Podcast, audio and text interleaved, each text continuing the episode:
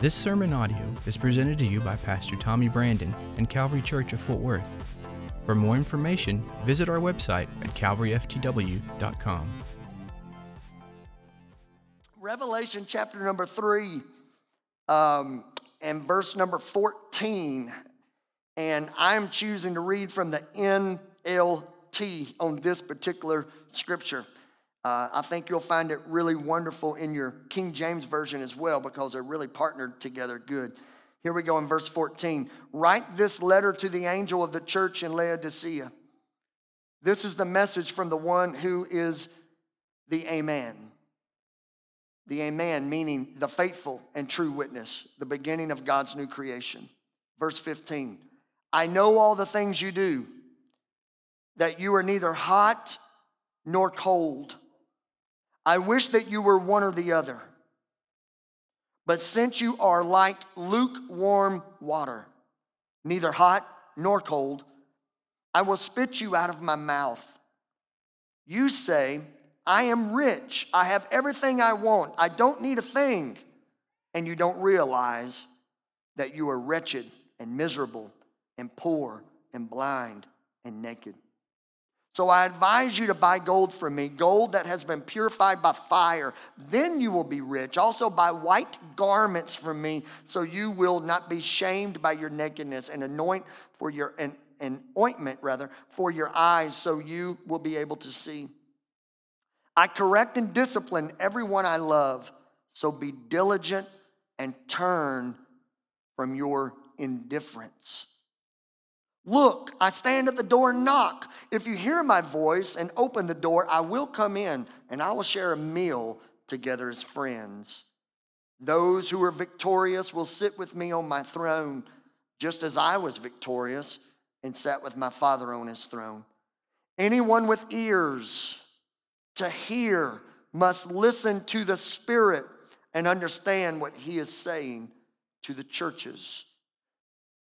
Back up in verse number 15 and 16. I know all the things you do, that you are neither hot or cold. I wish that you were one or the other. But since you are like lukewarm water, neither hot nor cold, I will spit you out of my mouth. This morning, I want to start a real short just a, a, a short three week little series, little summer series that I feel very strong about. And it's a little bit heavier, if you will, than some of the series that, that we do. Uh, but this Sunday, I want to start this thing out, and I'm calling it It's All or Nothing. It's all or nothing. And I want to start out telling you a little story about a missionary. The gentleman's name was A.W. Milne. He set out to the Vanuatu area, of which we've had relationships with churches throughout those Solomon Islands areas for years. But this was about a century ago that this missionary set out to the New Hebrides area of those islands just north of Vanuatu. And he did something quite interesting. He literally purchased a one way ticket by ship. He was a one way missionary because he knew that he was not coming back. Instead of packing a suitcase to travel to return. There at home, he actually purchased, not to be too uh, doom and gloom with this, but to show you the faith of a man, he actually purchased a coffin and he put all of his earthly possessions in the coffin and, and released his goods to the care of his family and said, I do not fear my life for where I'm going in the mission field because I've already died to myself. The reason this is so critical is because the, the word, the rumor, the truth of these particular islands that he was going to reach the lost at had martyred every missionary that had traveled there before. So A.W. Milne literally set out determined that he would either be giving his life to martyrdom or he would be giving his life reaching the lost and his future was still unknown how it would all go down. But he set sail, and for 35 years, this missionary served the community, the tribe that he was trying to reach. And he began to do life with them. For 35 years, Bobby Johnson, he served them, loved them with the hands, the feet, the heart of Jesus Christ. And love always wins. Love works. And the love of God started to soften the hearts of these islanders. And they received him into their own. And he lived for 35 years in their village. And when he died, the islanders put on his tombstone when he came, there was no light. When he left, there was no darkness. Because he was fully committed, he was fully devoted. It was all or nothing for this missionary.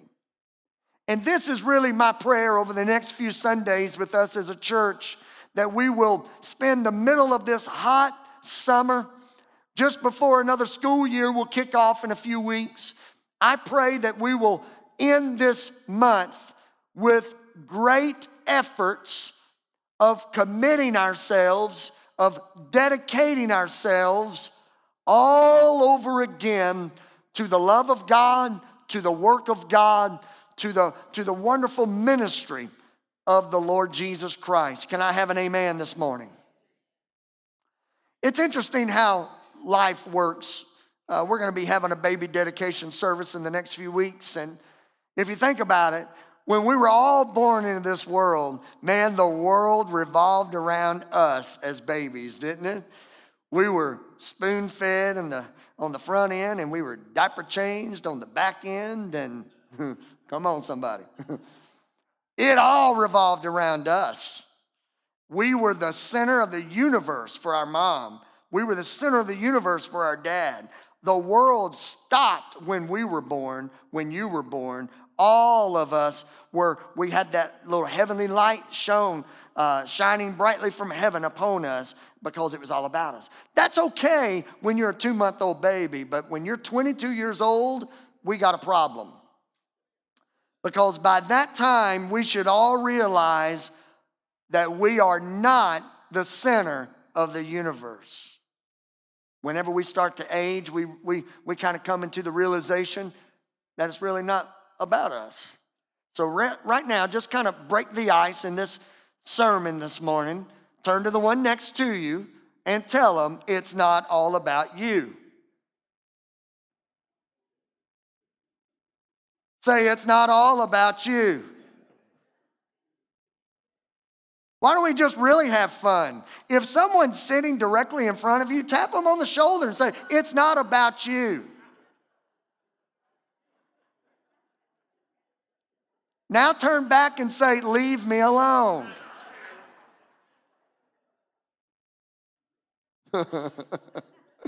Don't touch me again.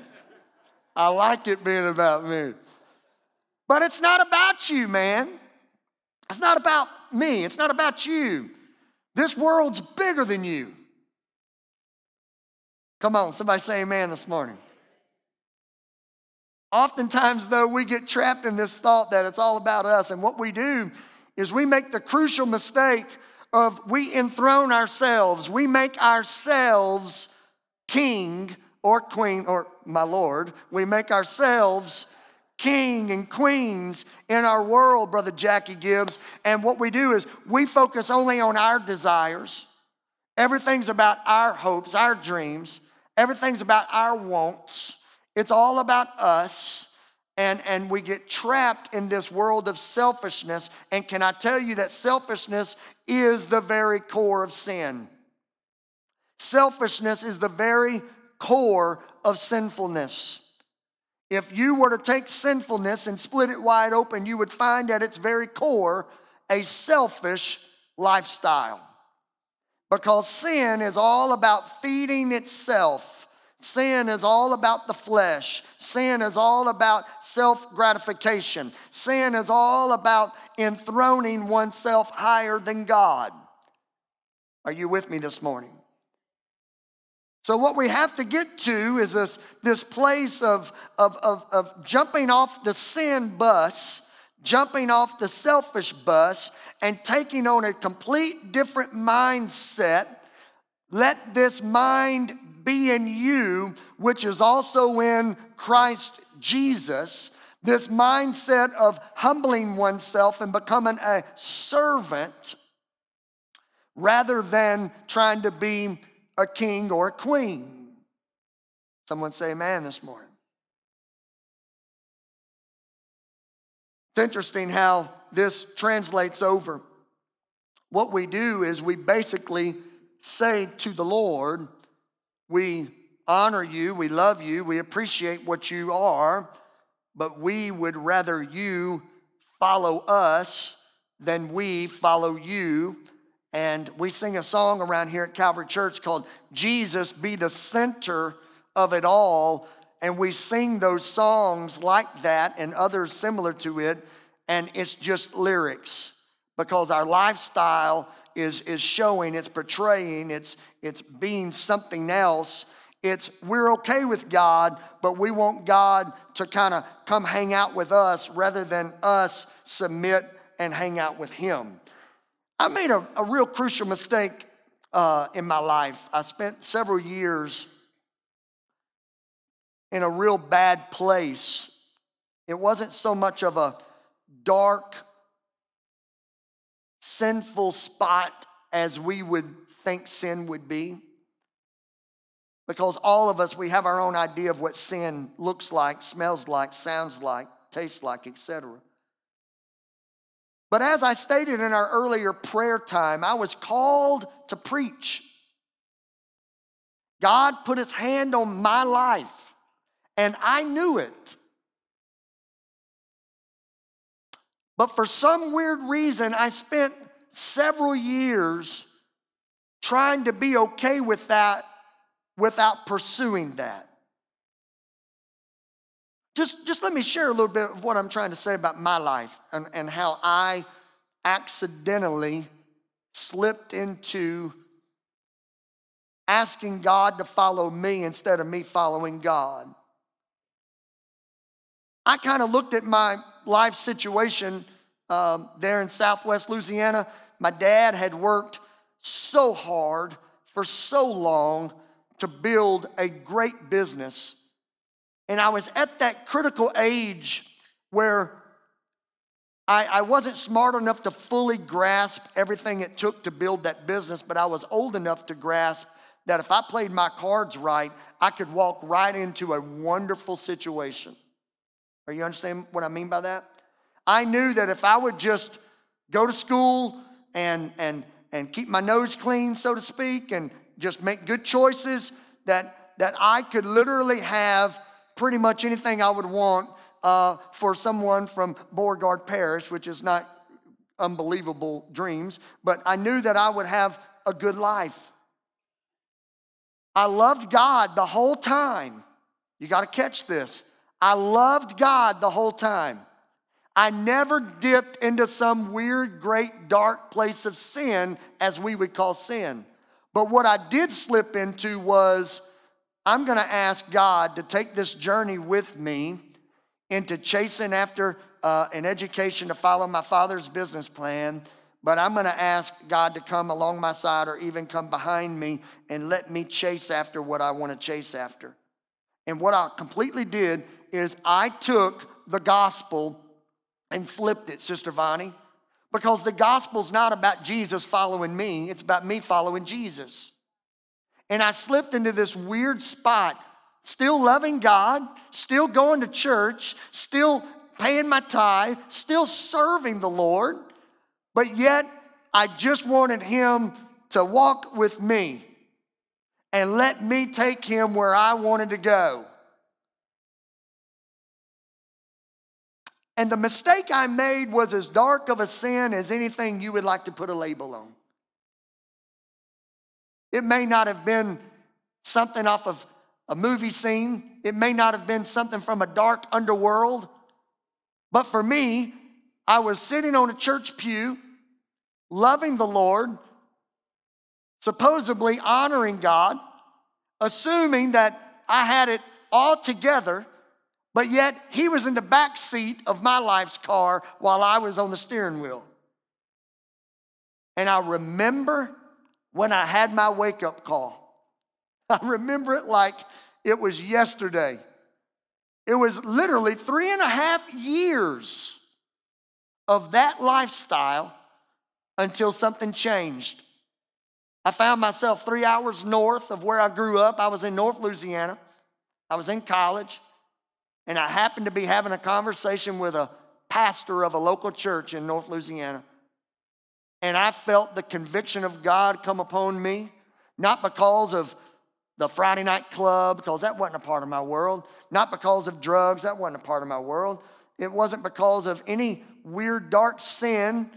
It was just because He wasn't first in my life.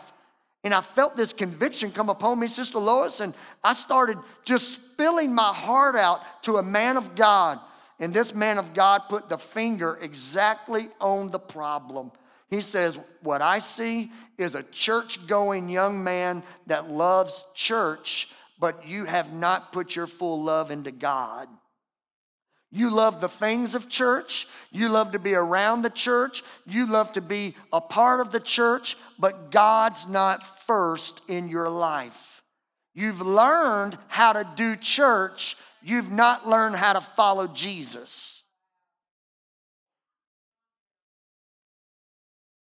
You've learned how to buy into the idea that Jesus saves, but you've yet to sell out to flesh and self. Are you, are you following what I'm trying to say? And I remember, I'm telling you, I could take you just as I can take you to the place at a summer camp where I was called to preach. I can take you to North Louisiana on the very parking lot, the parking lot on a hot summer day, walking across a parking lot whenever everything changed in my life. It was over on Traffic Street in Bossier City, Louisiana, at a little Pentecostal church there, where everything changed and I fully submitted and gave in to putting him first. And when that happened, everything changed in my life. Church didn't so much change because I'd always been going to church. Doing the churchy thing didn't, there wasn't anything different. I still did the churchy thing, but there came a peace in my heart and there came a strength within my spirit something broke within me and I literally, it was almost as though I got out of my life's car and I went to the back door. I opened it and I ushered Jesus Christ and sat him in the driver's seat. And I got in the back seat and I said, I think you know much more than I know. And I think you know exactly where we need to be heading. And I'm just gonna sit back here, put my seatbelt on, and zip my mouth for once in my life. I'm gonna zip my lips and I'm just gonna be a good boy and let you take me into my future. And everything changed whenever I got off the fence. Everything changed when I went from being lukewarm. Everything changed for me in my walk with God when I decided to stop straddling between what I knew to do and what I wanted to do.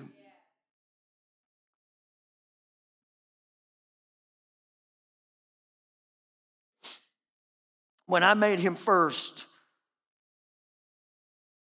And I became the follower, when I became the student, when I became the child. And declared him as my father, my teacher, my leader. Whenever I changed the way I was thinking from, hey, I've got this. Why don't you come with me, guys? Let's do something great together. really? let's do something great together. I want to be your partner and you be mine. And we let's go conquer the world. Instead of that, Brother Johnny, I changed it to I don't really have any idea what to do. I need you to take me where I need to be. And I became a follower of Jesus Christ. Even though I was a believer from childhood, knee high up, I went from being just a believer in Him being my Savior to being a follower of Him being my Lord. Somebody say amen this morning.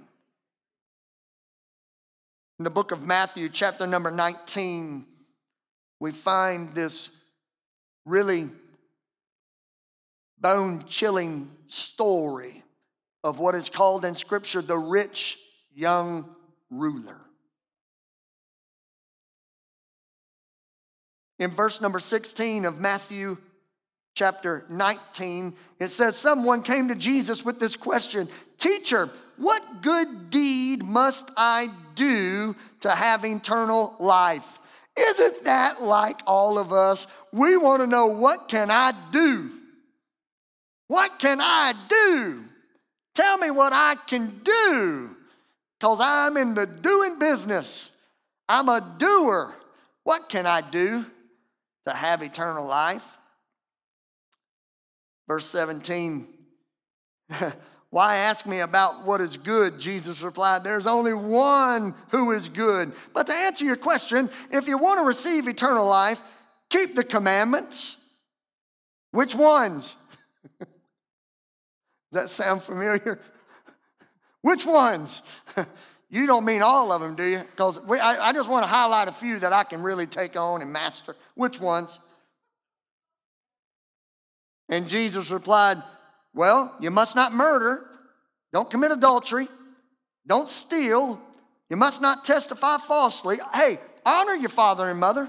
And by the way, love your neighbor as yourself. And this proud, wealthy, young ruler pokes his chest out and says, I've obeyed all of those. But what else can I do? And Jesus told him, Well, if you want to be perfect, go and sell all your possessions, give the money to the poor. Jesus is meddling, ain't he? He's, he's really, Brother Bradley, he took his, he took his divine, he took his divine finger and touched that man right in the sore spot of his life and he said, Listen here, you say you've obeyed all the commandments and you don't have any issues in your life, but I know what your issue is. I've been with you long enough in these few moments of conversation to know exactly where your issue is. Go sell all of your possessions and give them to the poor. And then he says, And then come follow me. And this is hilarious. When the rich young ruler heard this, he went away sad because he had a lot of possessions. He dropped his head and he walked away without having a life change because he could not get hot or cold. He just wanted to stay living, uh, mastering a few commandments, but he still wanted to keep all of his stuff. You know, I've not met a lot of people, I've not met hardly any people that have been possessed by a devil, but I know a lot of people that are possessed by possessions.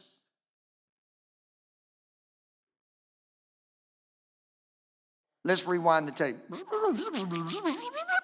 I know a lot, I don't know a lot of people that are possessed by a devil, but I know a lot of people that are possessed by possessions. I don't know a lot of people possessed by a devil, but I know a lot of people possessed by possessions. a lot of people, they don't own things, things own them. And all the while, they love God. They truly receive Him as their Savior. They have put their faith in the saving grace of Jesus Christ, but He's still not first in their life. Help me preach for a few minutes, Lord. I need the Lord to speak through me for the next few moments. in such a way that you'll see beyond a sermon and hear from the Holy Spirit today. What I'm trying to preach about by the help of God is that you can come to church and truly believe that He has saved you and be saved, but yet Him not be first in your life. He will not be content to walk as your partner equal to you. He will not be content to walk behind you as you lead him. He wants you hot or cold. He wants you to be all or nothing. He wants to be Lord and Savior. He wants to be in control. He wants to lead you as you follow.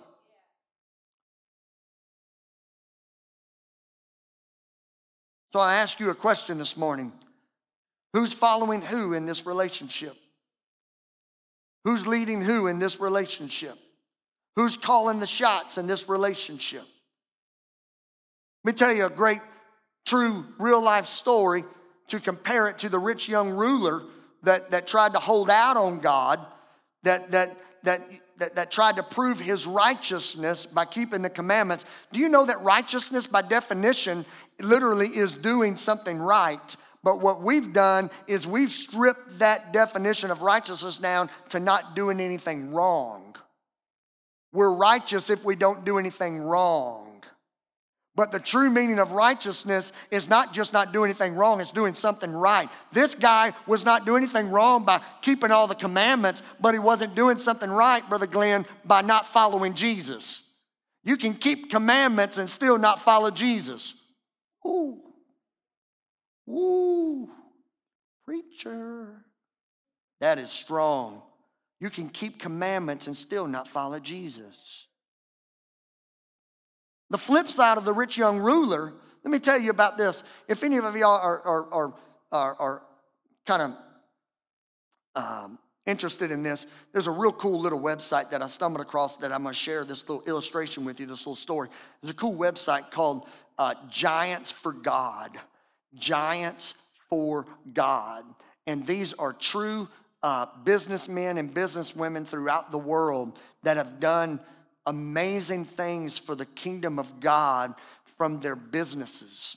And I want to share one with you. Uh, the gentleman's name is Stanley Tam, T A M. Some of you already might have heard this story before. It's, it's brand new to me. Stanley Tam is, he started the United States Plastic Corporation with 37 bucks with 37 bucks. He had a little bit of his own money, and then he borrowed a few bucks from his dad, and it totaled out to be $37. Giantsforgod.com. I see some of you got your pen out. You need, you need to check that website out. This gentleman grew this business that he started on his own, and he made the decision not to ask Jesus to follow him into his business, but he asked Jesus to lead him in his business. And he did something radical. He literally got some attorneys together. After this business took off, he got some attorneys together and he signed over majority ownership of the United States Plastic Corporation to the work of God. He made God his senior partner, signed over 51% of his company to the work of God and over the years has given away over $120 million to the work of God through his business. He's 49% owner. And in his latter years, he even shrunk that down even more.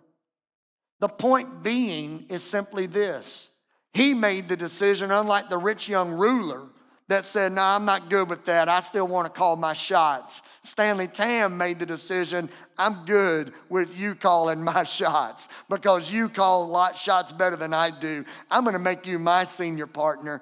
And by law, he literally created a, a nonprofit to do street evangelism, door to door, old school, old fashioned, knock on the door, shake a hand, and give a Bible. He created a, a, a nonprofit business for that, and 51% of the plastic company, all the funds go to that. And over the years, it's generated $120 million worth of evangelism for the gospel.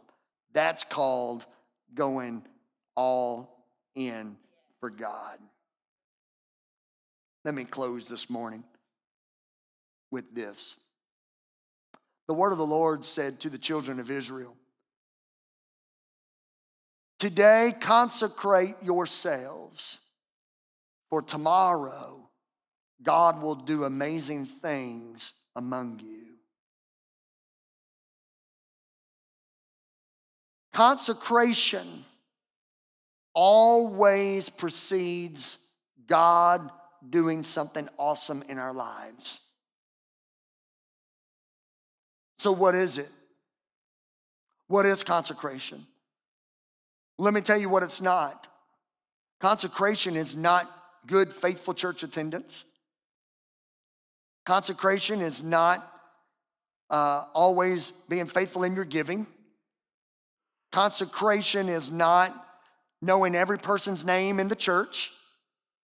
Consecration is not always parking in the same spot, sitting on the same pew, and getting your children dressed up for Sunday school. That's not consecration. So, what is it then? What is God calling us to do when He says, consecrate yourselves? Consecration is simply this setting yourself apart, putting God completely first in your life. Dying to yourself, putting God's ways before your ways, God's desires for your life before your own desires, taking every single need to God in prayer, as we stated earlier, rather than trying to work things out on our own. Getting in the back seat is consecration, putting God in the driver's seat it's consecration. Doing everything you can do to humble yourself before the Lord and declare Him as not just your Savior for eternity's sake, but the Lord of your life while you're here. Consecrate yourselves today, for tomorrow God will do amazing things among you. We get this a little bit backwards. We all want to do amazing things for God. We want to clap louder. We want to lift our hands longer. We want to be the first one in the church building. And God's saying, those are really unbelievable attributes. But that's not what I'm wanting to do. I'm wanting to do something amazing, something supernatural, something that you cannot do on your own. But I can't do it until you make me first in your life. This morning, I want you to stand with me. I ask that our prayer partners quickly come. And I want us to go to the Lord in prayer today. It's all or nothing. Last night, have anybody ever had a real bad sleepless night before? I think we've all had those before. Hey, I'm just curious. I just I just want to have some fun. Did anybody have a real rough sleepless night last night? A few of you did? Man, I did too. I had a really rotten night sleep wise last night. And how I struggle through my sleepless nights um, is different than how Denora does. Denora had a sleepless night last night, and I look up and man, she's on her iPad doing something. What I do is I just toss and turn and complain, and I'm miserable, and I'm I'm, I'm just I'm just like, come on, you know. I, I try to suffocate myself a few times. I just do anything possible to go to sleep. I'm not one that gets up and does something. I'm like, no, it's bedtime. I should be asleep right now. It just drives me nuts.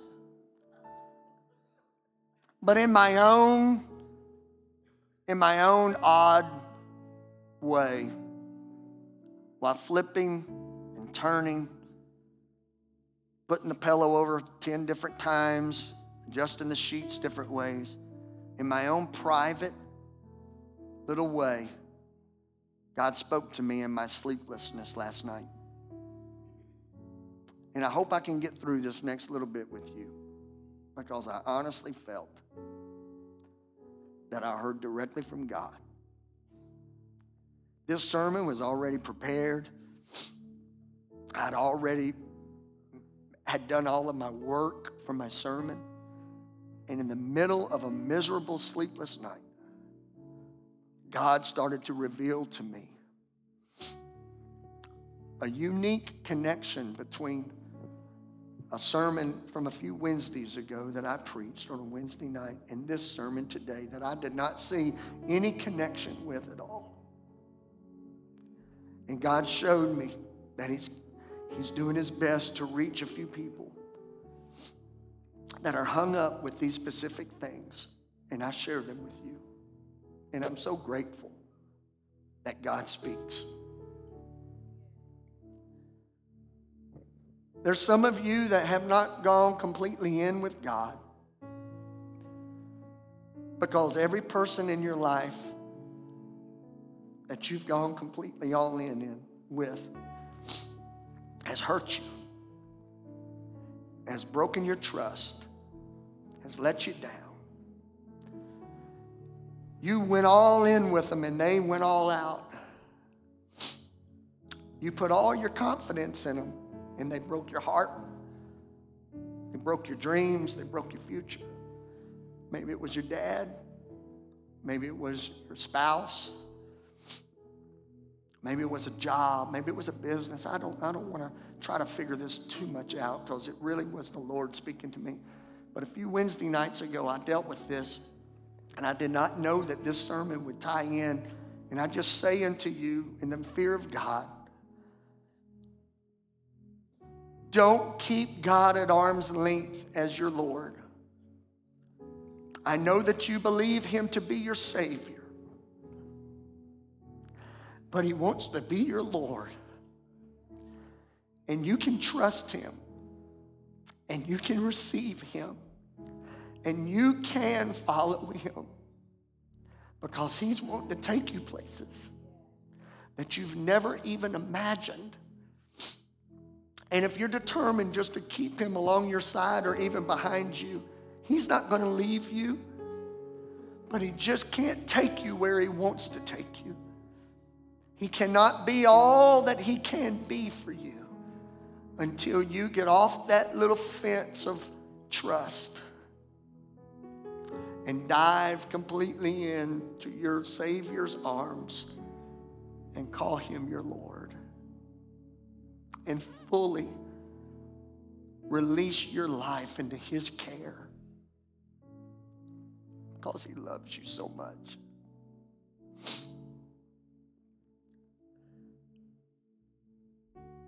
This morning,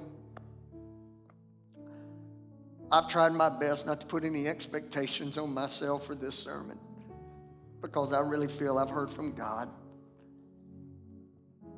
I'm going to ask you, Michael, if you'll kind of take the lights down. I know we don't do that often in this first service, but I just want to set a mood right now for somebody to have a, a moment with God.